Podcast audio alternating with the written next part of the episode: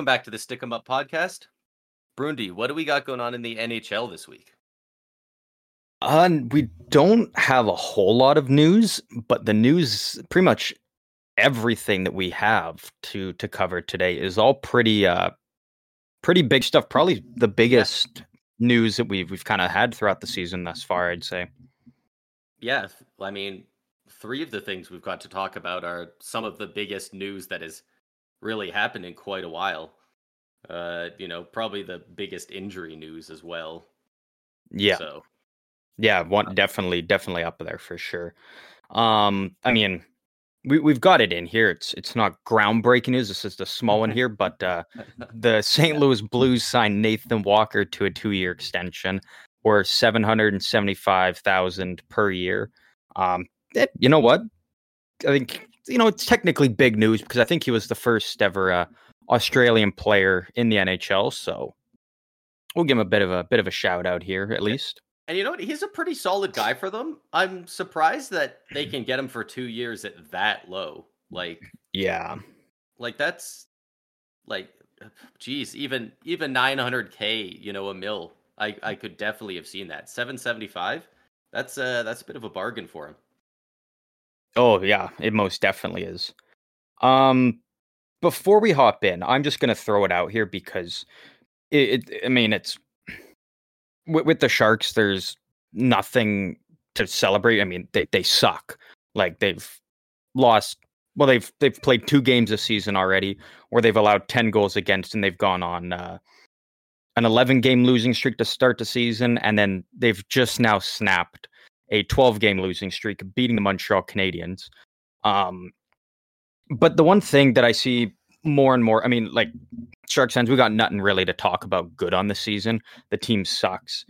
But the one thing that I think is is a really positive thing when looking at them is the play of both Fabian Zetterlund and Nikita Okhotiuk, um, which were two of the numerous pieces the Sharks got back in the Timo Meier deal.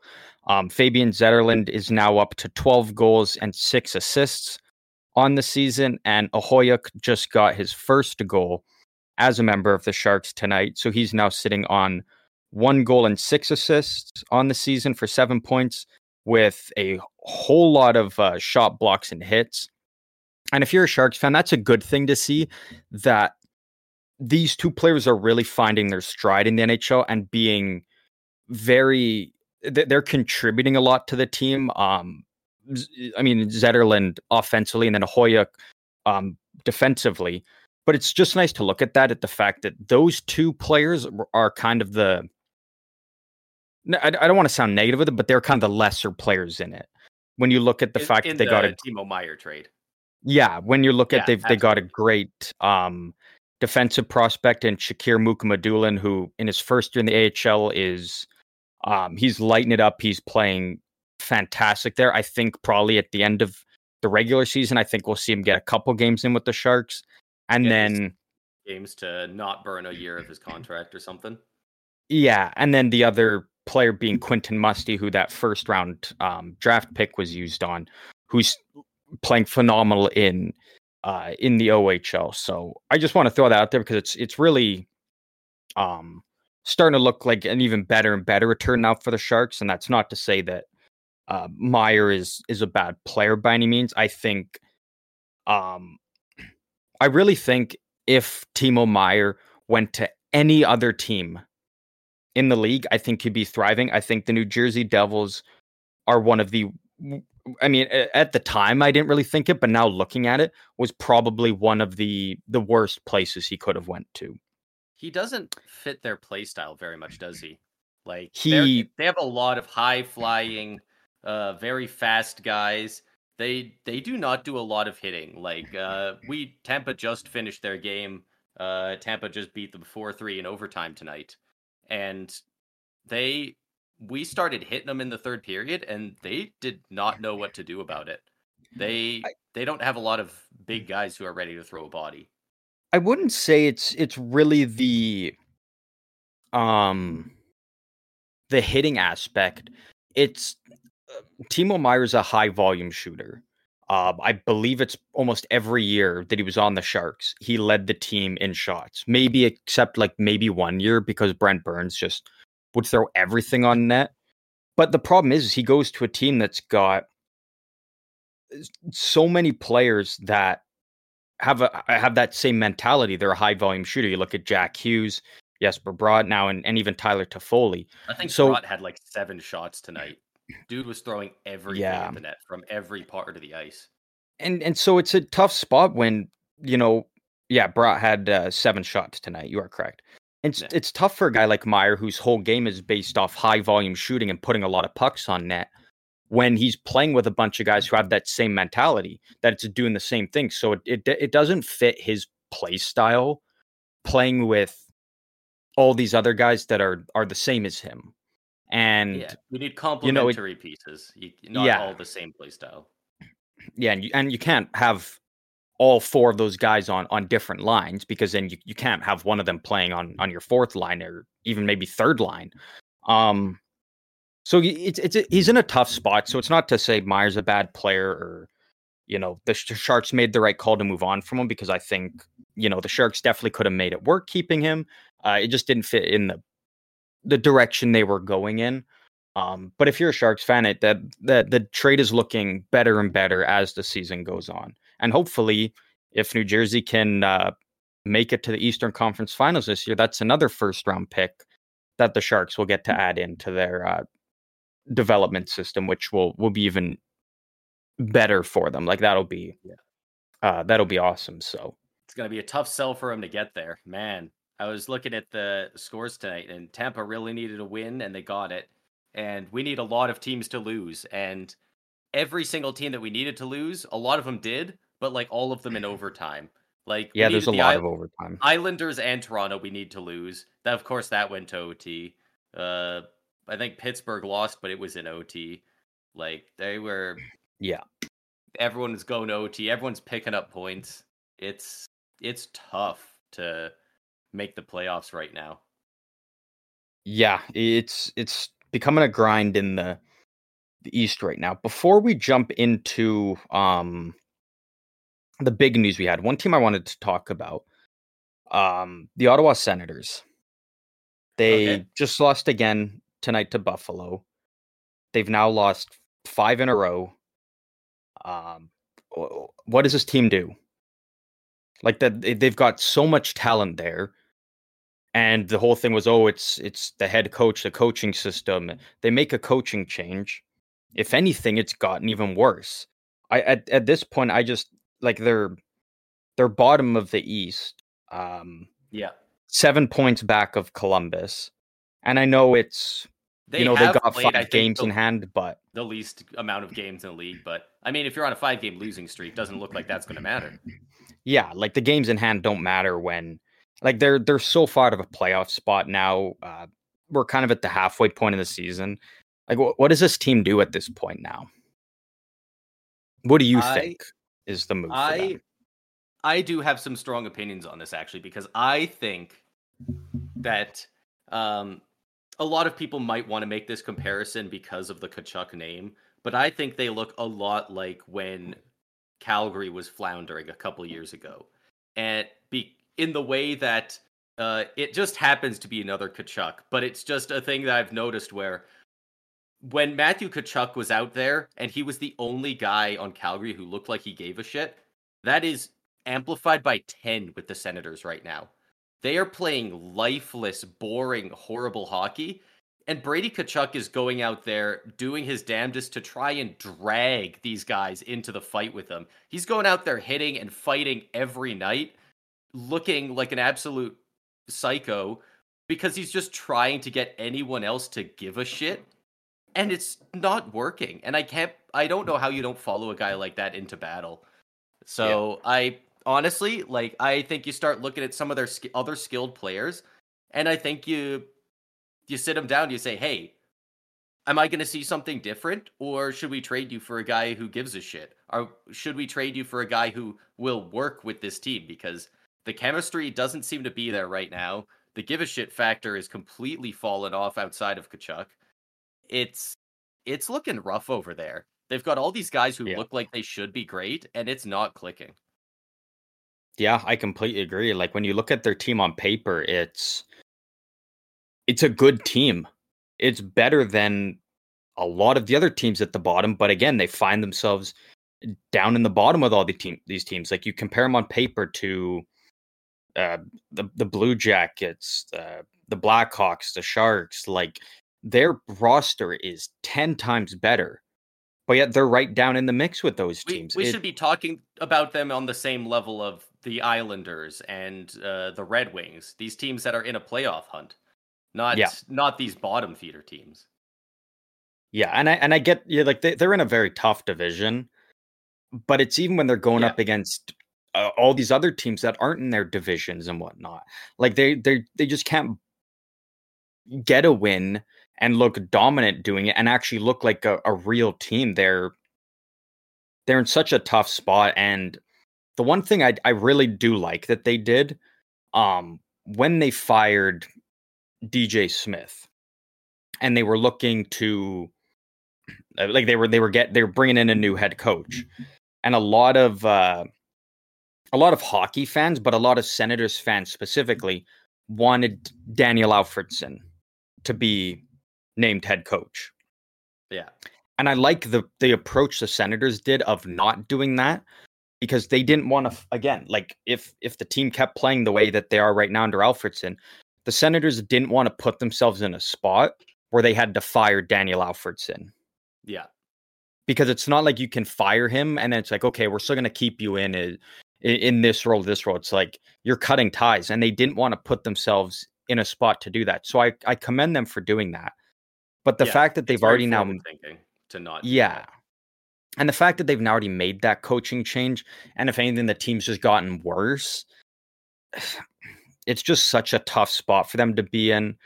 They're going to be sellers at the deadline. I don't like I, I think Chabot's a guy who probably gets moved. Um if not him then it, it'll have to be Chychrun. I think one of those two is, is gone. You, you look at their forwards it's Definitely Tarasenko. Tarasenko does Yeah. not work on that team. He was a rental to begin with when they signed him because he signed for like one year at five mil, right?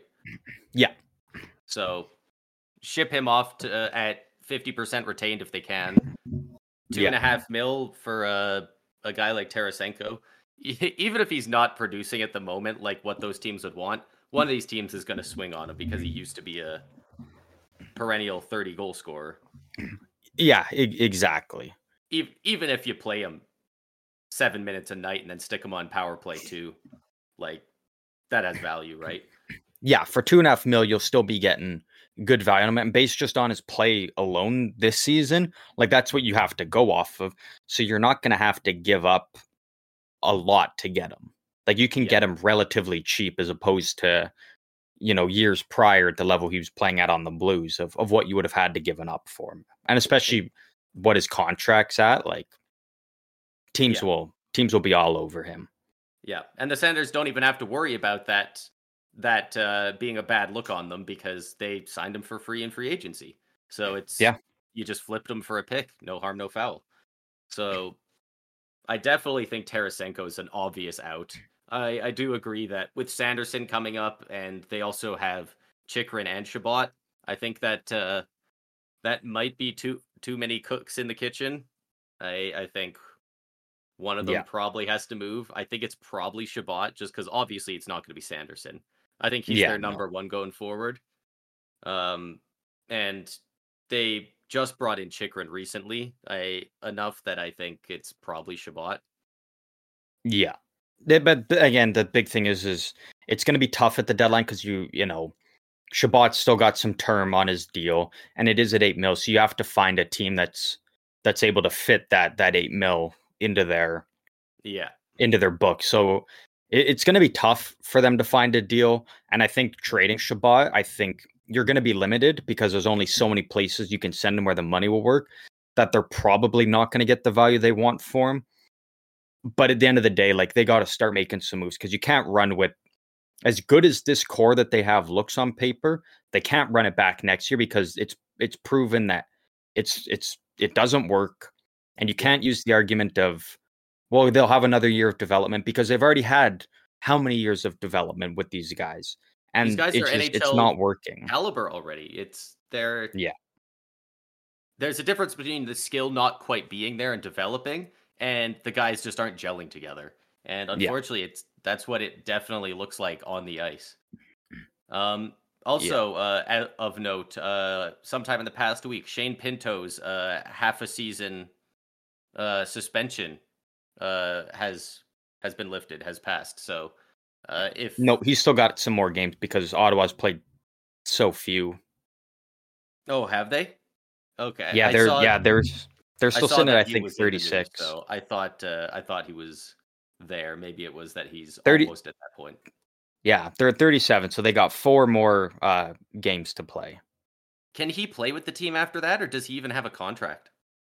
So I thought he was going to be done because the the deadline to sign um an RFA who's not currently signed is December 1st, but I believe the NHL made um an adjustment to that because of the fact that once he was suspended Ottawa wasn't allowed to sign him Right. due to his suspension. So I think they made a rule that they can sign him once his uh, suspension is lifted. So I imagine once they've reached that 41 game mark, his suspension's done. I I have a feeling that there there's going to be a deal made. Whether it's and and sucks for Pinto, but he's but he's not going to get as much as he would have liked to because it's like, well, dude, you just got suspended for 41 games. It's either you take this deal and play out the rest of the season, or you sit. Like it's he he's he, he has no leverage and Yeah.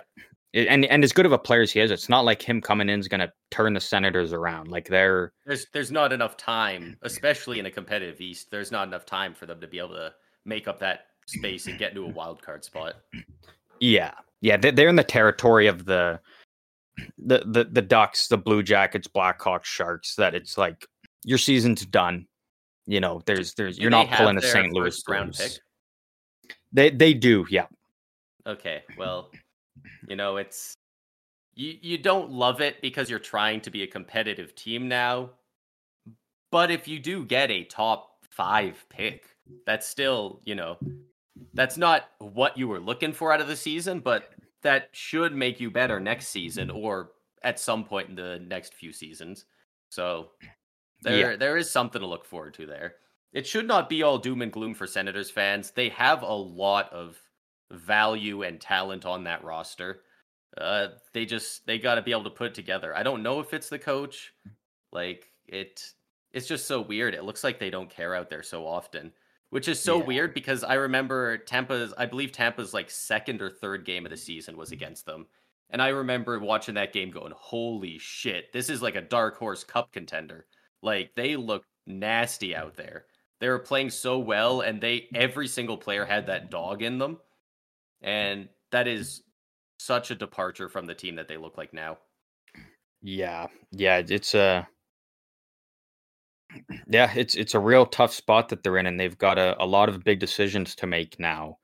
Um, you know, between now and the trade deadline, because something's got to change there, Yeah, and they just got to figure out what what those moves are going to be, because they can't just stay patient and you know hope that that things figure itself out. It's you, you got to make moves. You can't rely on these guys because they're proven that they don't they don't have it in them to to turn it around.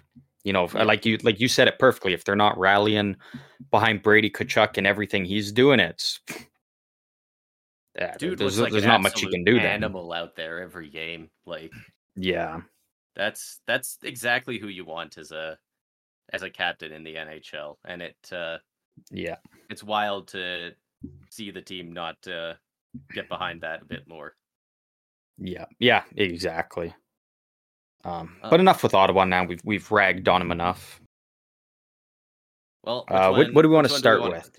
Yeah, we gotta let's Let's- we'll, Let's stick in know. Canada. Let's break down the uh, the Nylander contract. All right. Yeah. Well, so cards on the table first. Um, William Nylander signed a eight-year, eleven and a half million dollar contract to stick around with the Toronto Maple Leafs. Um, it is the largest contract in Maple Leafs history as well. Um, paid. won't be probably for long once um, Marner signs his extension because this is now the floor um, for Mitch Marner with his next deal. Like he's he's If he's it- definitely getting more than in 11 and a half. Yeah. Like, well, yeah, and, this- and that's the thing. it, do you take this as this is now 11.5 is the minimum Marner gets in Toronto, or are you looking at this as this is them saying we're moving on from Mitch Marner? It's tough 'Cause because that's I a think lot of money for four players. They've got four guys. Mitch Marner is the lowest, fourth lowest paid player on their team. Sorry, the the fifth, the fourth highest. He's the lowest of the top four yeah. At i- I believe if Mitch- point. If Mitch Marner sticks around with the lease, it's going to be more than 11 and a half because Yeah. his offensive numbers, um, you know, not even looking at, at the advanced stats, but just the straight up raw numbers, his point totals, consistently higher than uh, William Nylander. Yeah. And his defensive game, way better than William Nylander. Like I know Nylander's defense game has developed over the last, you know, year or two. Um, but in terms of what Mitch Marner does, what Nylander does isn't even close. Yeah, Marner's And been so- talked about in Selke conversations as a winger. Like to put in perspective, Yeah. like Nylander can be above average defensively, but Marner's one of the best defensive wingers in the game. Yeah, and and so since um, not counting Mitch Marner's first two seasons, because you know just develop, still put up really good numbers. Um, but over the last one, two, three, four, five, so not counting this season, but I'm he's going to do it again this season. Over the last five seasons, he's been over a point per game, and last year he was one point shy of hitting hundred. William Nylander has his highest point total is 87, which he did last year. And he's never had a point per game season until last year. And so when you Yeah. take into account what Mitch Marner's been doing offensively and his again his defensive game, it's like he's he's gonna be getting way more if he sticks around with Toronto because he's like, hey, you just gave Nylander this. I'm arguably better in in every area. So like Mitch Martin, like he's probably what what's Matthews? Uh, What's Matthews got on his uh, 13. extension now? I believe he uh, he signed for four years at was it thirteen even? I think it was th- Um, thirteen even, or maybe it was Thir- thirteen. Thirteen point two two five zero, and and so if you asked me three years ago, I would argue Mitch Marner. When I, when these deals were coming up, I would have made an argument that Mitch Marner should be getting paid more. Now, I mean, Matthews is one of the greatest goal scorers we've ever seen. Um, it, to put in perspective, he's already passed Pavel Datsyuk in career goals Whew. at tw- only 26 years old. So, Jeez. so that so that that's your that's your mark. Mitch Marner's not getting 13.250. oh. He's getting under that, but he's getting more than 11 and a half. So probably 12 and a half, I think is mm, I I was gonna say put it 12 and a half, call it a day. yeah. And you know what? I think like if they do decide they want to keep him instead of moving on from him, if that if that's the path they see forward, I think uh, Mitch Marner's agent goes 12 and a half million and they say negotiations over. Thank you for coming. We're done here. Like I think they take that and run. Yeah. The way they hand out could- money, they would absolutely take it. Yeah, because Mitch Marner could easily go to free agency and would have no problem probably getting 13 from a team on the open market. I think Um, that's just Toronto skewing it. I I don't think that money's out there from other teams. I think I think every think other team says know- you would get overpaid in Toronto. I think I think the rest of the league still, you know, I feel like whatever other teams are paying, you just add two million onto whatever they get in Toronto. But look what uh, happened with John Tavares when he went to free agency. But Teams he went were- to Toronto. Yeah, but teams were dumping out money where they could to open up space for the chance game. Like San Jose opened That's up true. so San much Jose, room that they they offered him 13. huge. Yeah, they offered him 13, didn't they? So I think if teams know that Marner's going to to free agency and it's it's it's there, maybe they they've they've got a guy that they're looking at and they're like, you know what, we were gonna sign you to a a three by three or something, but we're gonna let you walk because that three mil now gives us the room to to take a real run at at a guy like Marner. So, but it puts, and again, it's you know, a lot of it, I guess, depends on Tavares. You know, Leafs fans always think that Toronto boys will will gladly take the biggest discount in the world to play there. Like I see Leafs fans being like, "Oh, Tavares will sign a three year deal at at five mil." Like, no, I see Tavares probably going from eleven down to eight, eight and a half, Eight, maybe. maybe seven if his numbers. Seven's like the end. lowest. Yeah, yeah, that's as low as it would go, and that's if his numbers slip a bit at the end. And then it's still Uh, like, I think Can he's you really- close to eight or nine. yeah. And it's like, so then say, for argument's sake, say Tavares goes to eight. Are you really going to be then paying Tavares eight, Nylander 11 and a half, Matthews 13.25, and Marner 12 and a half? Like, and then I have to mention Morgan Rielly's also there, seven and a half. Like that, Yeah, so that's actually a, a fair a fair deal for Morgan. that's a fair deal for Morgan Rielly. All of these much deals are for- relatively fair on their own. The problem is having them all together. Toronto's core four of Nylander, Matthews, Marner, and Tavares, they are account next year. They will account for forty six point six five million against the cap. That's fifty three point two percent of the current cap in four players. That's over half. That's Yeah. You, you can't how are you supposed to get a, mm-hmm. a goaltender when you're when you're doing that? You and how are you supposed to have any proper depth? Like it just makes it so much harder to build the rest of your team. That that's why people get so upset when in the playoffs if those guys don't show up for even a single game because you have to win us 50% of the game because that's how much you guys are being paid. Yeah, and and and my biggest thing is like Nylander's now getting an 11 and a half.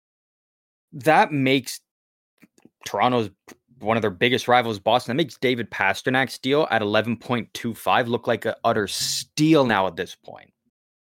yeah Like, and we already knew that was going to be a steal like Yeah. it's a lot of money but we knew that was going to be a steal y- it really just yeah, the biggest thing is like it, it's all of these deals all on one team, and how do you how do you like it's it's just hard to justify when you're paying and and I know the caps, you know, gonna gonna go up and whatnot, but like people are thinking like I've seen people talking like, oh, the cap's gonna be up to like 95 mil in a couple years, and it's like no, like it's it's gonna go up, but it's gonna be a, a slow increase. Like it's not gonna be a huge a huge spike all in Yeah. one.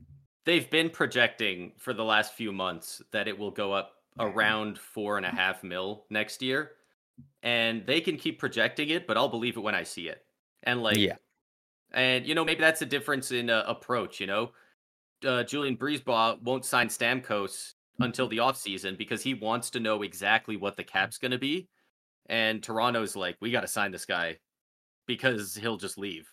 So yeah, that's that's a bit of a different now it's obviously more dangerous to let a UFA get to that point but you you got to know Yeah. what you're going into into the off season with and right now it's they're saying it's going to be one way but uh Yeah. we've seen before they project it was going to go up like 3 or 4 mil the season of 2020 and then covid happened and it stayed the same for years so yeah, and it's and just looking at it, it's like you know they've got one goalie, and that being Joseph Woll, signed past this year. He's on a two-year deal, so he's only got one more after this one.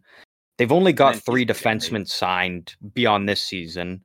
Uh, Morgan Rielly's got his big one, and then McCabe and Timmins only have two years left.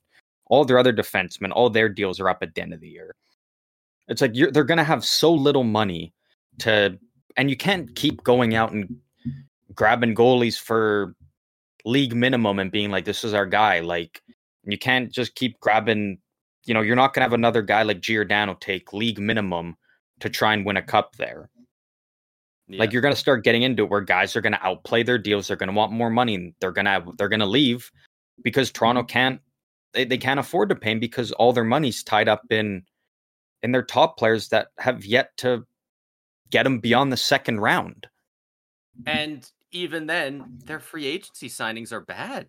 They're just flat out bad. John Klingberg, Ryan Reaves, those are two Samsonov. of the worst guys. Those are two of the worst guys on their team.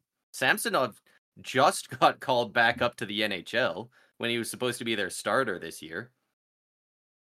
Like, like Tyler Bertuzzi, Max Domi, like Bertuzzi's making five and a half, Domi's making three. You're not gonna be able to keep both of them. Maybe one of them, if one of them is willing to take a cheap discount to mm. stay there. Both, you're not keeping both. Yeah, like they're, yeah, they're they're in a, they're they're in a tough spot. They're going to be in a tough. Well, they, I mean, they're going to be in a tough spot with with these deals because again, it's just going to be. You're not going to be able to put a, a good, strong cast around them. You know, and, and we're seeing all the teams that are winning cups. Like you look at Vegas, you look at Tampa, um, St. Louis. It's like even Colorado. Those teams are winning depth.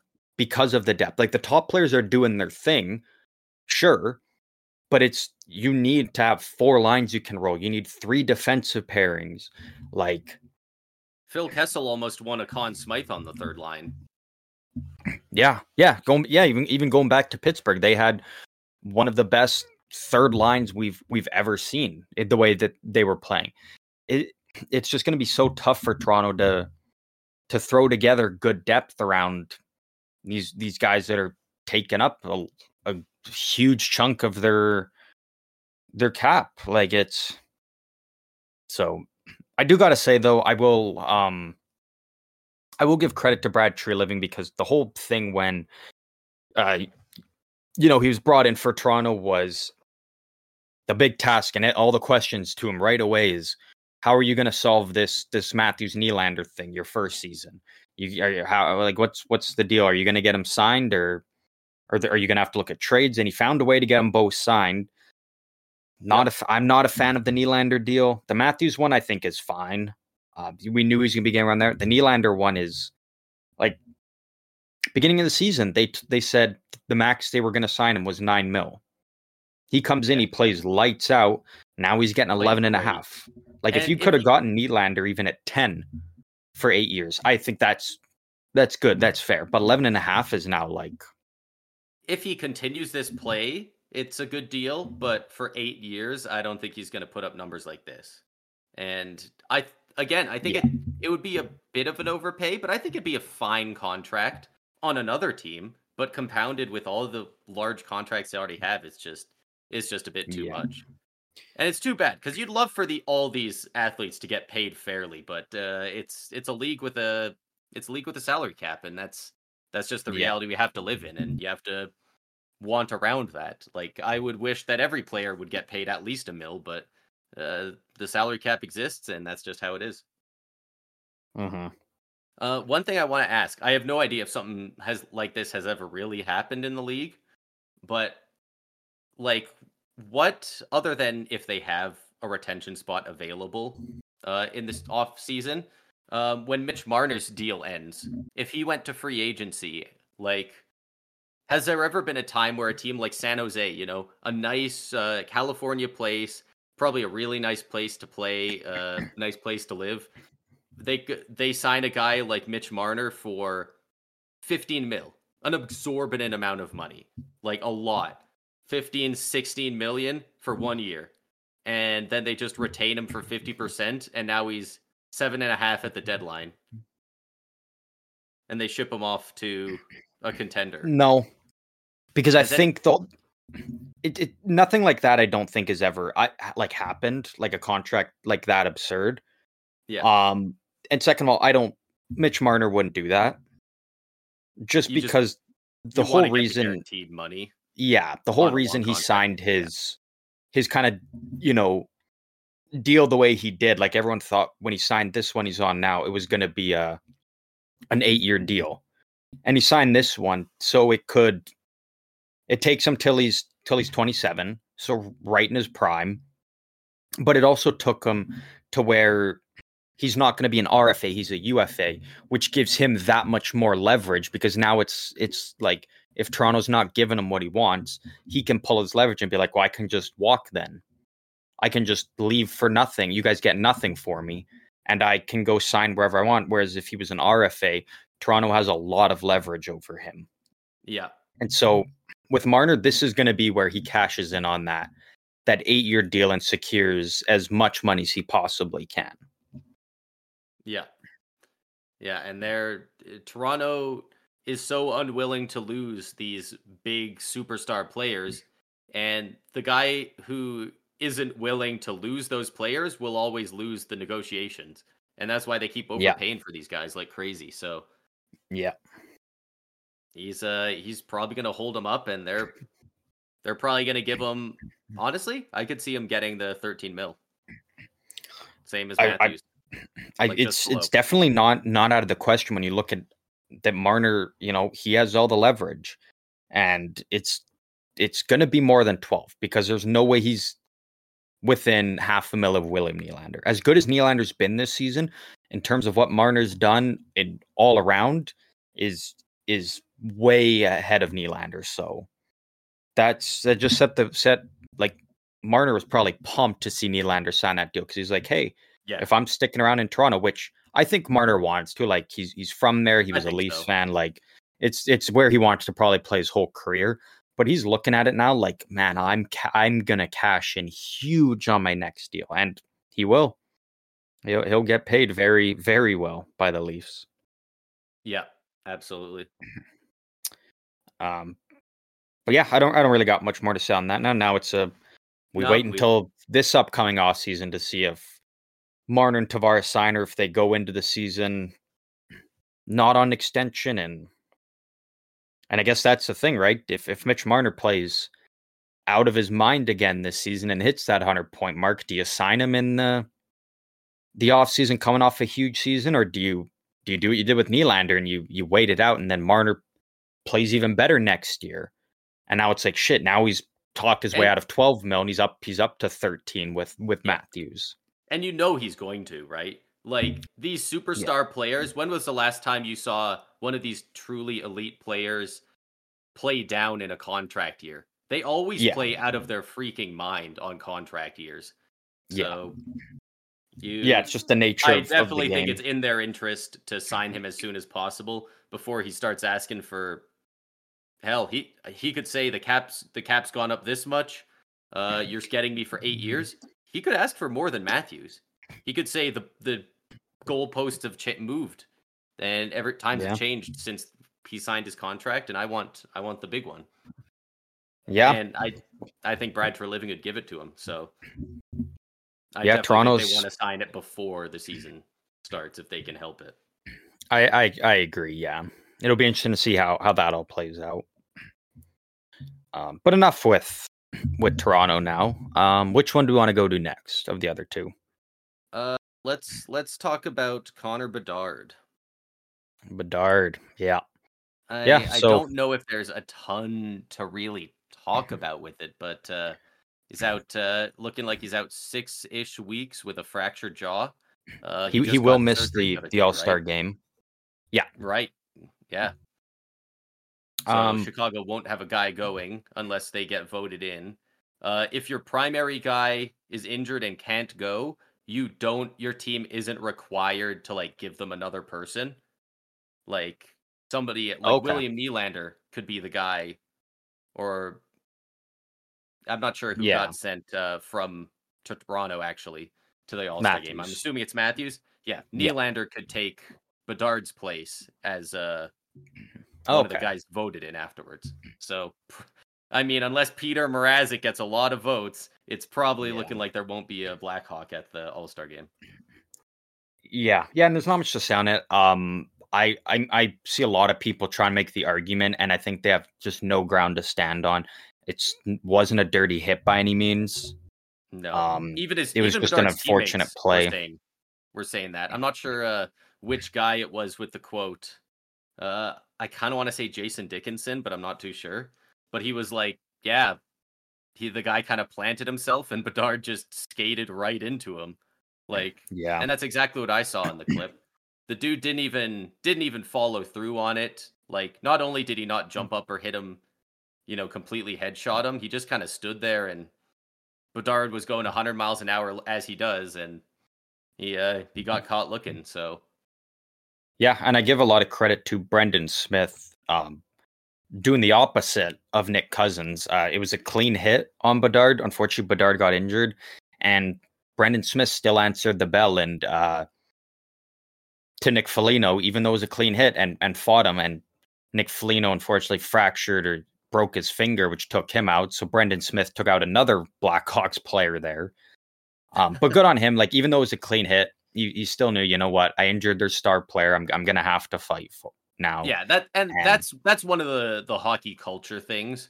And as long as it's like, uh, hey, you took out our guy, I'm gonna fight you instead of completely jumping him, I think that's fine. Yeah. You know, it's yeah, there. yeah. It's it's when it's a like, uh, it sucks when the guy obviously feels horrible about it. I'm thinking back to uh, who was it? Was it Corey Perry that took out um Tavares, John yeah. Tavares in the and it was Nick Foligno who fought him. Yeah, there you go again. And Tavares awkwardly went down, and Corey Perry accidentally kneed him, and you could tell he was he was ju- almost as upset as the Leafs players.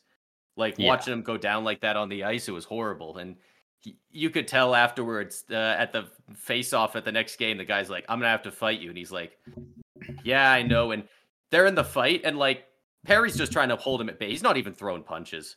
Like, and this is shit disturber Corey Perry we're talking about, like top tier shit disturber, and he was just he wasn't even fighting back against Foligno because, he, and those are the ones you hate to see. So Yeah, uh, this one was getting close to that territory, but luckily it wasn't near that bad. It wasn't, you know, Bedard wasn't out cold on the ice for a while or anything.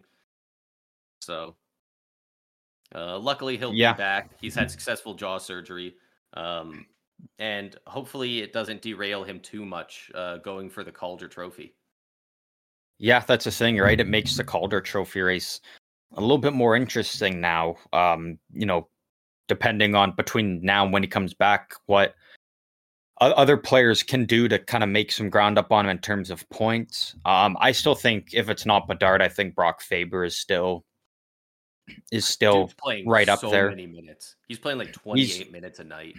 he's currently um uh, assuming the way he's been playing stays he is um currently on pace to have the highest time on ice per game from a rookie in league history he's Yeah. currently playing 24 minutes and 47 seconds a night for minnesota which Yeah, is more than any rookie in in league history so I far. had him on my uh, fantasy team for a bit, and I know there was one game where I looked and I think he had 31 and a half minutes time on ice, and I was like, holy shit. I don't know if the game went to OT, but even if it did, that's that's so much time, especially for a rookie. So props to him for uh, being Mhm. able to put up good results while he's out there for that much time. Yeah, exactly. He's he's been playing incredible. He's really um been a huge bright spot for for Minnesota, and it's it's another trade where it's it's kind of helping that Fiala deal look uh, better and better now. Um, as Faber was one Yeah. of the pieces that, uh, Came back to Minnesota. yeah. Right. Um, one thing This- though, I, I just want to point out that um, because the mirroring is right there, but uh, it's uh, looking a little bit similar to the McDavid uh, rookie year, where it looked like Yeah. the Calder was all but his, and then he also got an injury and was out for just long enough that uh, Artemi Panarin kind of snuck in and grabbed the Calder out from under him. So uh, yeah, I I do wonder if uh, something similar will happen, or maybe it'll be close enough uh, in points that they still go. You know what? We want Bedard to have it. Let's just start his uh, trophy case off with a win right here. But Yeah. It'll be interesting to see how the stats line up at the end of the year. yeah, yeah. It's it's something we're definitely gonna have to, to keep an eye on. Um, if you're a Flames fan, don't listen to this. just t- tune out for the next minute. So the first um one of the first few games after the Bedard injury, Chicago played Calgary. Yeah. And this is a game where Chicago ended up winning 4 to 3. Due to all the injuries, um cuz Chicago's got quite a few and obviously with the Bedard one now, Chicago only dressed 11 forwards in this game. Between those 11 forwards, I'll, I'll give you a guess. Guess what their combined cap hit was between all 11 players? I'm trying to think of any players they have that make over like $2 million. Was Foligno still out? Yeah, Foligno was was out. Foligno's out, Hall's out. I can't think of a guy making more than league min who's playing for them right now. Like it like fifth like 20 mil? 15 mil? $13.9 million. Good God. Between their guys. 11. 11. Do they actually have 11? Did they actually Because they only dressed 11 making more than forwards. 2 mil Um, out of I- any of their forwards? don't believe so. I can quickly check. I don't believe that they actually did. Wow. Unless Dickinson's on some absurd deal I don't know about. Um, so they they actually have three guys. Dickinson's making two point six five, Kurashev two point two five, and Ryan Donato making two. They had one, two, three, four, the six, game. seven. They had eight. They have eight guys on their forward roster that are making um under a million Jeez. And only two of those guys being on their entry level deals. Yeah, they're not even a bunch of young prospects. It's just a bunch of bums that they picked up in free agency to fill out the roster. Yeah, like when you look at the guys that they've they've got I injured, like for it's Bedard, but uh, they might have sold a little bit too hard. well, when you look at their injuries, it's like Bedard, like, like he's making league minimum, but he's by far their best player. Yeah. On their injured reserve, they got Seth Jones at nine and a half, Taylor Hall at six, Tyler Johnson at five, Athanasiou at four point two five, Anthony Beauvillier at four point one five, and then Nick Foligno at four. That's thirty three point eight five million in cap space on their IR. Like they're in they're in Minnesota Wild territory. Like it, And they beat and they beat the Flames. Yeah. Like Yeah. like their first line was Jason Dickinson and the bots. Like they had nobody out there. yeah, they're they're in a they're in a really bad spot right now. And you know, we kind of knew that. They Yeah, it's it's a tough spot for Chicago, but we kind of knew that they were gonna be in this spot. Like they got Bedard and they really didn't try to improve the team. Like they're still fully committed to to rebuilding. I can't I think everybody keep, hopes that like, they don't anybody. win the draft lottery, like except Chicago fans, obviously. Yeah, other we don't need another- fans, nobody wants them to win.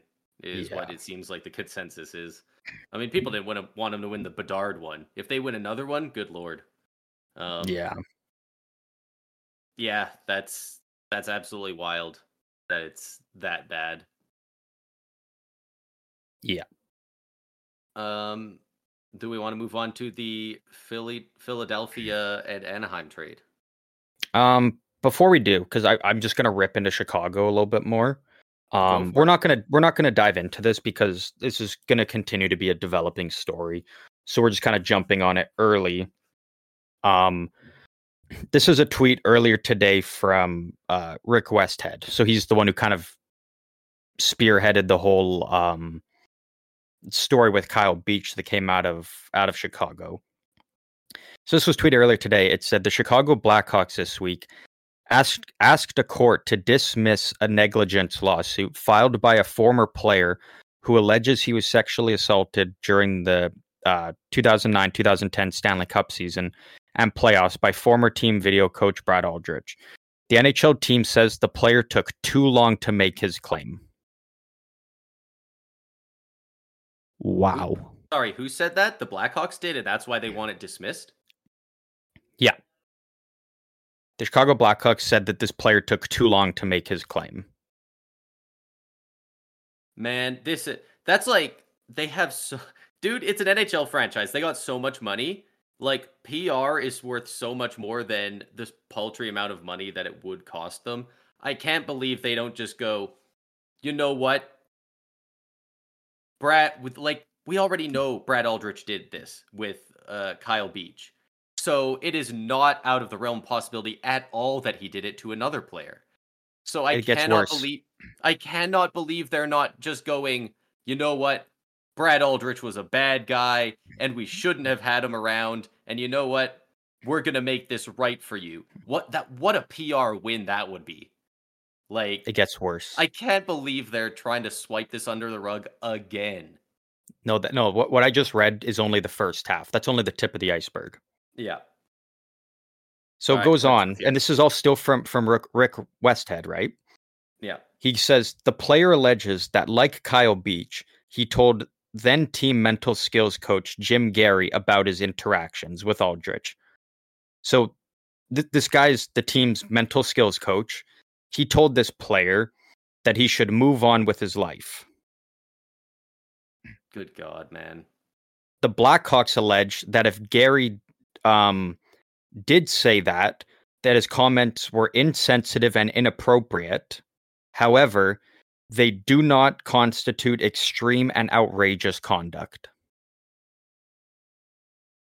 So what? They're just saying it's not a big deal now. After all Yeah. the stink that's been made over the last four fucking years, they're just gonna go, but it's not a big deal. Good Yeah. God. Like, Man. God, It's- I, I I hate it because what like what is the worst case scenario for the Blackhawks in this scenario is like not even that bad. People are still going to the games. They're buying the Bedard jerseys. the The fine they get will be paltry, and it will not be a draft pick. We know that because they're original six team. Uh, they only got fined two million dollars last time when this all came out by the league. By the way, in the first 24 hours after Bedard got drafted, they made 1.9 million in jersey sales. So it got wiped away within a day after they were given Bedard. Sorry, won him Yeah. fair and square in a lottery. Allegedly. Yeah. Like it's So what an absolute fucking joke of a franchise, man. Like I get like and I don't I don't know how much you can blame the players. Certainly not the players that are there. I don't think any of them No. that are there were on that team at this point. But No. like oh, I I really hope that their new owner, uh, who is the son of the owner who had it uh, back in 2010, I really hope he had nothing to do with this team before, and he's just inheriting his dad's dog shit. Because why not why not right the wrong and and back this player now? dude, it would be so easy for them. It's not a fucking drop in the bucket. And on top of all that, it's insanely good PR compared to all the crap. Dude, what does anyone think of about the Blackhawks right now? They have Bedard. Uh, Corey Perry did something unknown and bad, and they covered up sexual assault for multiple years. It came out, and then they tried to cover it up again. Yeah. The thing that the thing that I just it keeps coming into my head, and I'm like, I'm like, man. So we we still don't know what Corey Perry did, but the rumors were that you know he got it on with Bedard's mom, which we know isn't true. Yeah. But the fact that when those rumors were going on, you know, the Blackhawks came forward to talk about it, and they used um their their GM Kyle Davidson to spread the message that those rumors weren't true, and then he goes on to say that they're inappropriate, they're disgusting, all this and this. But then with this, they're like, ah, it's wipe it under the rug. He didn't file it in time. It's it's like how can with, with something like this that happens to a player, how can you put a timeline on when they're comfortable to talk about it Yeah. and and and come out and be like, you know, this happened to me. I'm I was scared. It still affects me. I didn't know what to do. How can the Blackhawks be like, I'm sorry, you didn't you didn't come forward in time. Even we're if we're gonna try and like even if they picked one of their avenues, you know, even if their entire argument here was it's been too long, the statute of limitations or whatever has run out, that kind of thing, at least that like kind of seems like a lawyery way to get out of it, right? But they're saying on top of that, uh, even if it's not been long enough, don't worry about it because it's not a big deal. Like they're being dickheads on every front they could possibly be about this. Like yeah. and massive shout out to Rick Westhead. I cannot shout this man out enough. This guy has he is not allowed in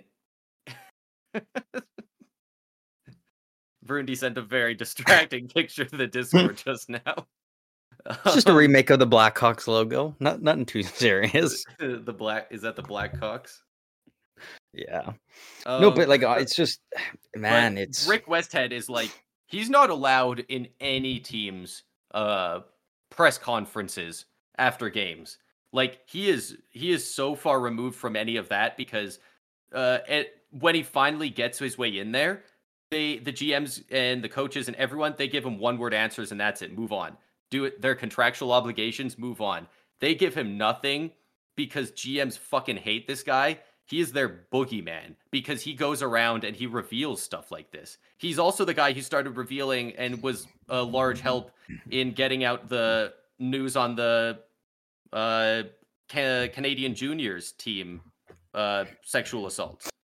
which we still it's- haven't got anything released on. Which somehow even though It has we're supposed to. Weren't we supposed to in like? Weren't we expecting it on like in like August long weekend or some shit? I thought it was going to come out. Yeah, yeah, we were like, oh, we're releasing this right before the long weekend, and or we're gonna hop off, and we know as soon as we do, it's gonna come out because they're gonna try and bury it, kind of in the mixture of while everyone's off doing their own thing, and then we we never ended up getting anything. So Yeah, it's. I can't believe that's not out yet, but that's a whole other thing. But Yeah, it's a uh, whole Rick other- other avenue Does there. absolutely incredible work, like the moral compass, like no other on that guy. yeah. Um, Yeah. well, we've bashed on three teams. Um, At least the other teams, it was for hockey stuff. Yeah. Yeah. Yeah, no no team is safe in in this episode. Um we got two two teams left to talk about here. Um we thought, you know, on Monday when the Nylander deal happened, we thought, oh, this is our our big news for a while now. And all of a sudden we just get an absolute just Out of caught nowhere, just yeah, out of Randy Orton nowhere. style. Yeah, yeah. Um, and and right after a, a very impressive World Juniors as well. Um, the Philadelphia Flyers traded their 2022 fifth overall pick, Cutter Gauthier, to the Anaheim Ducks in exchange for Jamie Drysdale, um, defenseman, and a 2025 second round pick. Is the deal? Is this the biggest young player deal we've seen since Drouin for Sergachev? Um, just trying to think. Probably.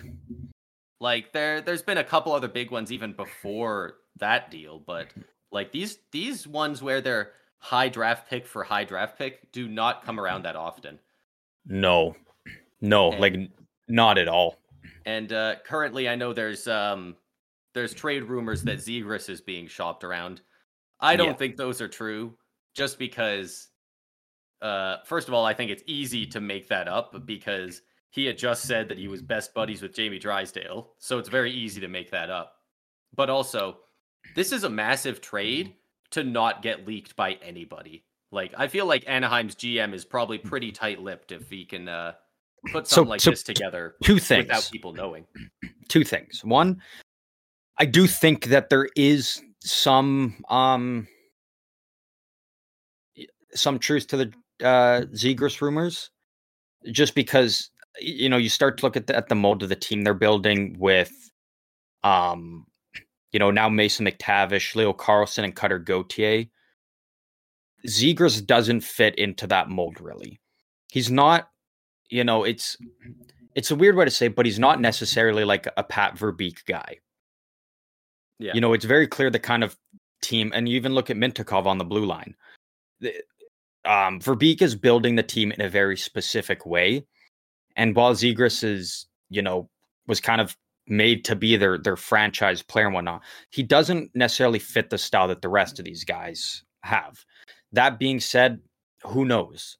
Like it, it could be that you know it's starting to look like maybe there's just not a room for Zegras because I don't, you know, their centerman is, is filled with um, a lot of McTavish and Carlsson. depth. And so, you know, it's like now, is there a spot where you can make Zegras work on the wing, Yeah. or is, is, it? A centerman as well? Um, he's listed as a center left winger. I think he'll be a winger. Um, Yeah. he's just better Probably suited for that role. Like that's going to be a nasty first line. Yeah.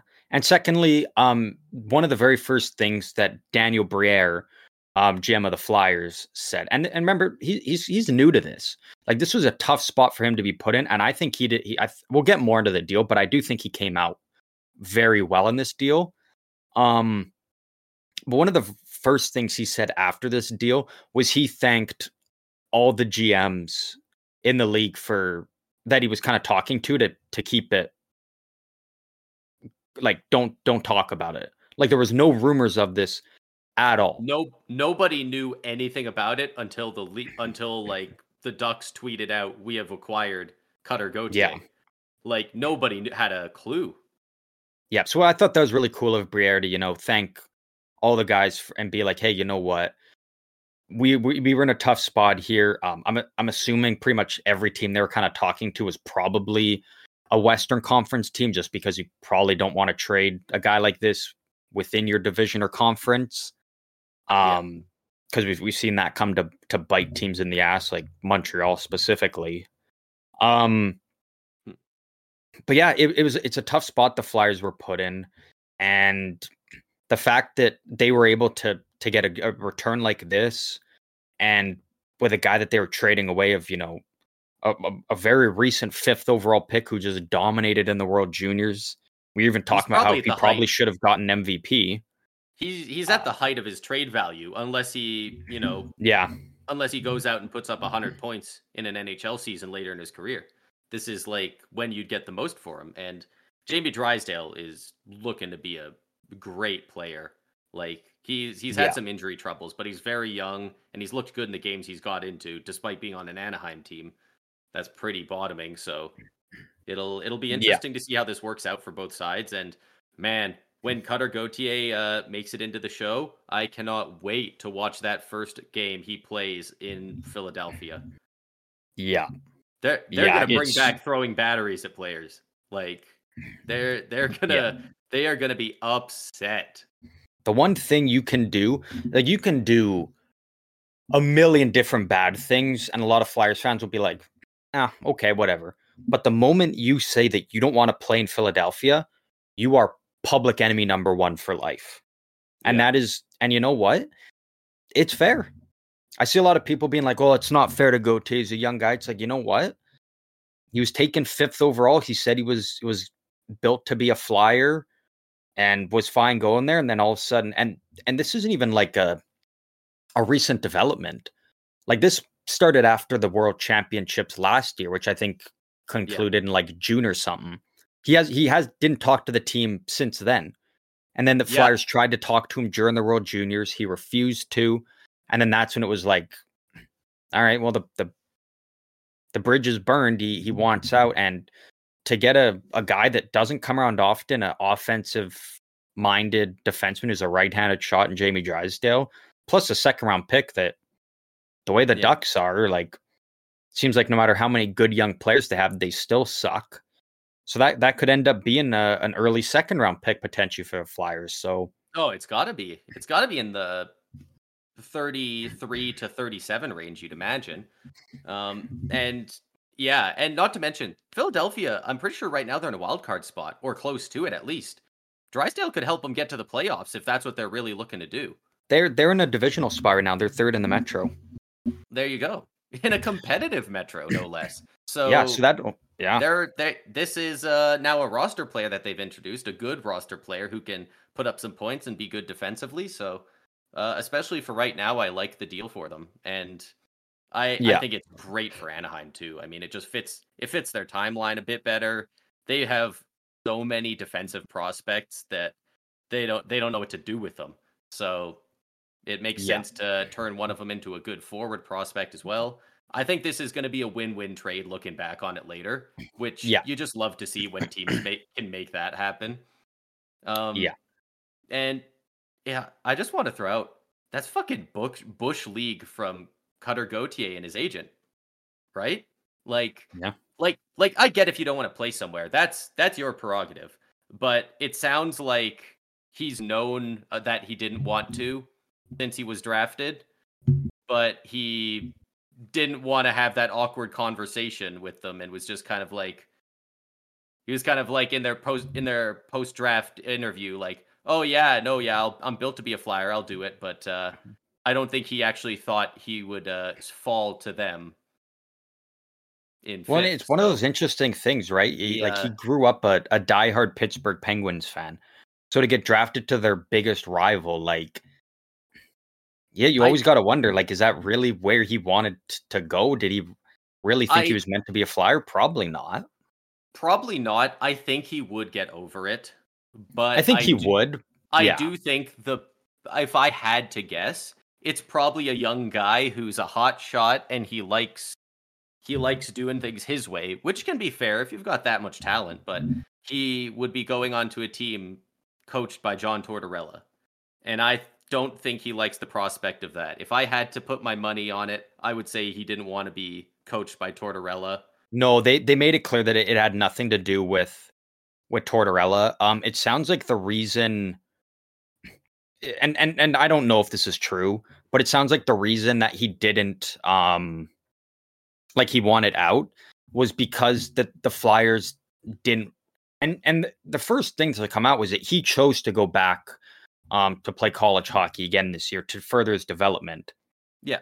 Um but the apparently the reason that he, he wanted out was the fact that the Flyers didn't sign him for this season and bring him in because the Flyers, I think, due to bonuses and whatnot, put would have put him over a certain number that they didn't want to go over. So apparently they chose to send him back to college, and apparently that's what what burned the bridge. Again, I don't know if that's true.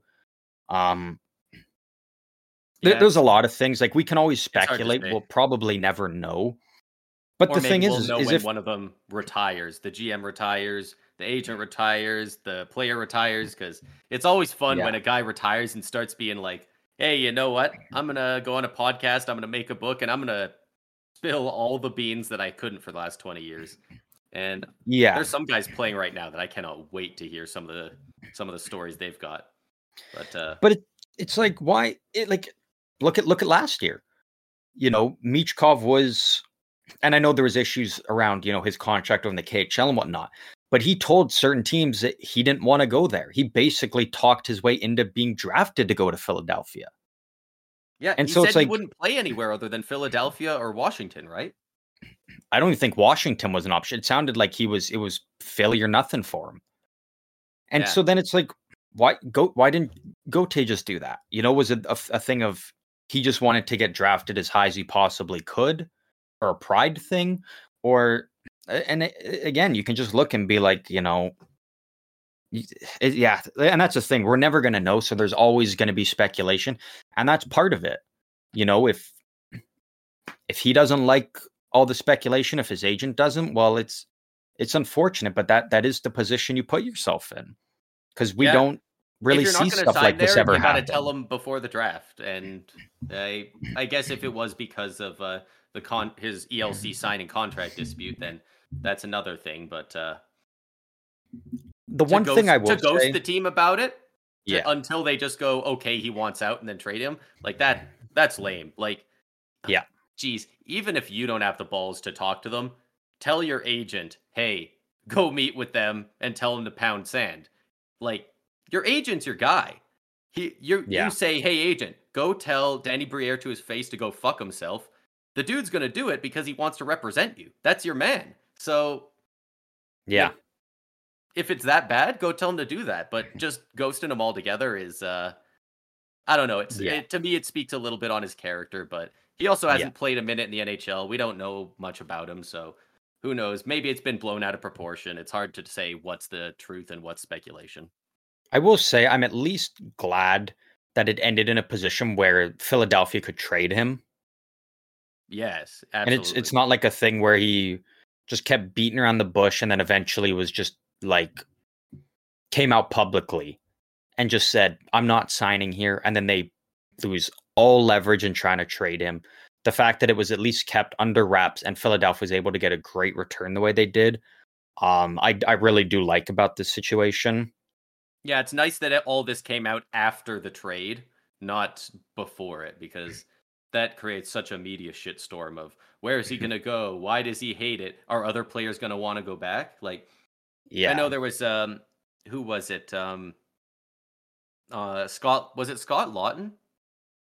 Uh, that was getting having people come at him. No, it was a guy who got Kevin traded from the Hayes. Kevin, Kevin Hayes. Hayes.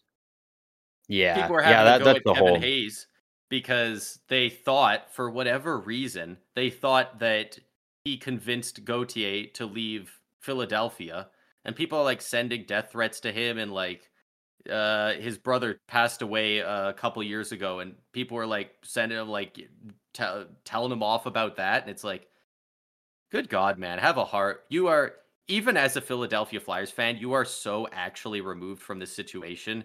You have no right to even confront anyone about it. Not to mm. mention to say heinous things like that to people. Like absolutely Yeah. brutal look for Philly fans there. Not that we If- if didn't anyone- know Philly fans were kind of crazy, but Yeah. for those ones especially, like ye- yelling "eat shit, you suck" at the opposing team, that's kind of fun. Doing this, that's that's not cool. You, yeah. And if anyone ever wants to know how just, I mean, they're, they're diehard fans, I'll give them that. But if anyone wants to know how bad um, Philadelphia fans are, go to a Philadelphia Eagles game and wear the opposing team's jersey, and you will get threats, you will get bullied, you'll get stuff thrown at you. Like you, you get treated like the lowest of the low, and just because you supported a different team, like it's It's actually Yeah. you'd probably get treated very similarly in a if you were at a cow uh, in a Cowboys jersey at a Eagles game. You'll get treated the same way as if you wear a literal Nazi uniform. Yeah. like they are Yeah. they are ruthless in Philly, and like yeah, it's awful. It's terrible there. up to a point you can respect it the way they're absolute goons but uh, there's a line there's a line to it where it stops being uh, a fun rivalry and it's just now you guys are just being assholes like Yeah. And then it's also the fact that Flyers You- fans do all do all this shit, and then they're like, "Why didn't Gauthier want to want to stay here and be here?" Well, fucking look at the way you guys are acting. yeah Like you're acting out in this way because a player wanted to leave, and then you've got this no-name bum reporter stir up this f- fake article, and immediately you go to start sending these threats towards a player who who did everything he could in the time he was there and was arguably their best player when he was there. i think he Like, an all-star game to represent them I think he Did did actually, yeah. yeah because he said it meant so much to him because that was his brother's dream his brother told him like i want to see you at an all-star game i remember that story breaking so Yeah, it's just it's a bad look on on Philly. Um, well, they're fans. Yeah, and I you mean, like to imagine you you really like to hope at least that it's a vast minority of people doing stuff like that, Yeah. right? Like, Yeah, know, like it's not a reflection of all all all Philadelphia fans, but it it it's it's a good chunk of them, I would say. it yeah, similar to the Jordan Kyrou situation in St. Louis. Uh, Yeah, bad look on the fan base, and and you know what? They kind of redeemed themselves. They cheered the crap out of Cairo next game. So, uh, he just got a hat trick tonight too against the Rangers. legend. They uh hopefully Philly fans can uh you know be be a little more chill about it. Maybe uh maybe next time St. Louis is in town they can uh you know redeem themselves a little bit, you know. Just not be a dick about it, I guess. I don't have too much more to say on it, but I will say, I think when Gauthier turns, I think Flyers fans are well within their rights to boo him. Um, I don't absolutely. think that's. I was talking about I was talking about um Kevin Hayes. Oh yeah, yeah, yeah. Yeah, when he, when he goes to Philly next. Hopefully yeah. they can, Flyers uh, fans just need not- to not. chant something bad. But uh, Yeah, with Gauthier, I absolutely go for it. Don't wish death threats on him or throw shit at him. But yeah. I mean, absolutely scream that he's a shitter. Like, let him They just it. need to find that line. Like they cross that line a lot. They need to find that area of what's okay and what isn't. Yeah. Will they? Absolutely not. Like we we know that they won't. But Especially, I mean, let's be real. Especially once you're four or five beers into a hockey game, the the line is even more blurry than it was before. So, um, Yeah. Yeah. But that that kind of heckling when it's uh, when it's good natured can be really fun. That's one of the fun things about sports. I know a lot of hockey players uh, in the league, especially actually recently. Uh, I believe Jesper Wallstedt, the uh, prospect uh, goalie for the Minnesota Wild, he w- he played his first game the other day, and he was saying, "I kind of hope the away fans boo me. I I kind of feed off that. I like the energy of hearing them hate that I'm doing so well for my team." And that's that's a very interesting uh, take on it because you know hockey guys are pretty non-vocal a lot of the time. So it's uh, Yeah. it's always fun to hear guys be like, "I like playing on the road. I like shutting up the home crowd." It's uh, I I definitely like that kind of personality coming through from players. Yeah. Yeah. Um, but with all that, I think I think that kind of wraps up everything uh, that we had here. Yep. Uh, I I can actually do the uh, Oh yes, that's right. uh, stat leaders. yes, that is right. We will let you we will let you do that here to to wrap it up for us. Just have to find a website that'll tell me because There's, been a couple couple names moving on NHL some of the lists lately. NHL website is not going to tell me because it doesn't load. So thank you to ESPN for loading. Big ups to ESPN. Shout out ESPN. They need this. That that little home home start uh, mom and shop pop shop. They really need our shout outs over here. Yeah, yeah, honestly, right? Um, but leading the league uh, currently as of uh, January 11th uh, this season, we got uh, in first for points. We got uh, Nikita Kucherov with 69 points. Uh, In second, we got Nathan MacKinnon with 67, really closing that gap there. And uh, I was told McDavid was going to be have passed them both by now, but a three-way tie for third place, all with 57, so that's 10 points less than McKinnon. Uh, Artemi Panarin, David Pastrnak, and William Nylander, the $11.5 million man. Yeah. Um, for goals, in first, of course, it's Austin Cheeks Matthews with 31. In second, we got Sam Reinhart with 29. And in third, we have Nikita Kucherov with 28. Um, with uh, for save percentage, we got uh, in first uh, Martin Jones with a 934. Uh, second, we have Jeez. Adin Hill with a 933. Uh, in third, we got Charlie Lindgren with a 928. And normally I don't do the top five, but since uh, these guys are both much more starters than the top three, uh, uh, Connor Hell. Oh, sorry. No, no, take your time. Do do whatever it is you got to do. Yeah, sorry, I just muted myself. I had to cough and take some water there. We got Connor Yeah. Hellebuyck and Joey Daccord in joint fourth with a 923. Beasts. Yeah, Connor Hellebuyck has been incredible. He's on a absolute tear in the last month and a half at this point. Yeah. Yeah, that whole Jets team, like the, and the fact that they're doing it without Kyle Connor is Even more crazy, yeah. that hey, we're at a time right now where the top two teams in the league, one and two, are both Canadian teams, which is always um, very exciting. With the Winnipeg Yeah. Jets and the Vancouver Canucks, respectively, at one and two. Not Yeah. to mention both those teams actually, all um, all of their wins have been in regulation or overtime. Uh, neither team has a single uh, a single a shootout win. They're win? they're both they're both zero and one in shootouts, with Winnipeg currently being on an eight game win streak, and the Canucks on a four game win streak. Wow, that's crazy. They don't e- like only each of them only has one loss in shootout as well. So like they're not even letting it get to a shootout most of the time. Yeah, yeah, exactly. They they handle business in uh, in regulation or overtime. Um, but with that, they that kind of wraps up uh, this episode. It's been a lot of crazy news we've been talking about, a lot of big news. Probably won't have anything um, super huge like this to discuss probably until the trade deadline happens. Um, but we can only hope and pray that maybe we get some more big stuff to happen uh, before then. Um, but with that, thank you to everybody everybody for listening to another episode of the Stick 'em Up podcast. Um, if you want to join in on the conversations with us, you can find us on Instagram or Twitter slash X at SEU Hockey.